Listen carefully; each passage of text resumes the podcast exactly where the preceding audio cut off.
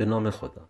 اینجا مطالبی که ذهن من رو مشغول کرده رو مطرح می‌کنیم و شاید سوالات و مطالب چالشی من برای شما نیز جذاب باشه. بیان سوالها و بعضی مطالب لزوما به معنای قبول و یا رد موضوع و یا حتی ابراز عقیده و دیدگاه قطعی من نیست. فکر می‌کنم بیشتر در خصوص مطالب مدیریتی یا جهانبینی و تا حدی اعتقادی صحبت خواهیم کرد. امیدوارم روز به روز بهتر و بهتر بگم و بنویسم و دوست دارم از آخرین کار قلمیم در خصوص دوستی و آسیب شناسی و روابط دوستانه نیز حداقل چند جلسه ای صحبت کنیم. با امید خدا.